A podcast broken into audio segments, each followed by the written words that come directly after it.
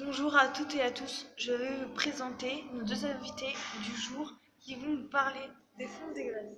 Bonjour, je me présente, je suis une scientifique spécialisée dans la fonte des glaces et voici mon assistant Brian. Alors, aujourd'hui, on va vous parler des victimes du réchauffement climatique, dont les animaux.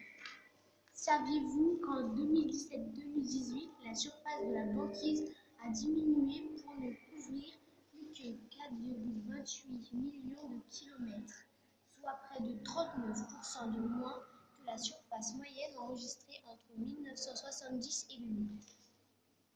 Combien l'Antarctique a-t-il à peu près perdu de sa surface? Alors, en 25 ans, l'Antarctique a perdu 3000 milliards de tonnes de glace.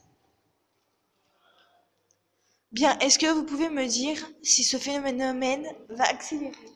Les glaces de l'Antarctique continuent de fondre à un rythme de plus en plus rapide. Ce phénomène a augmenté des 25 dernières années.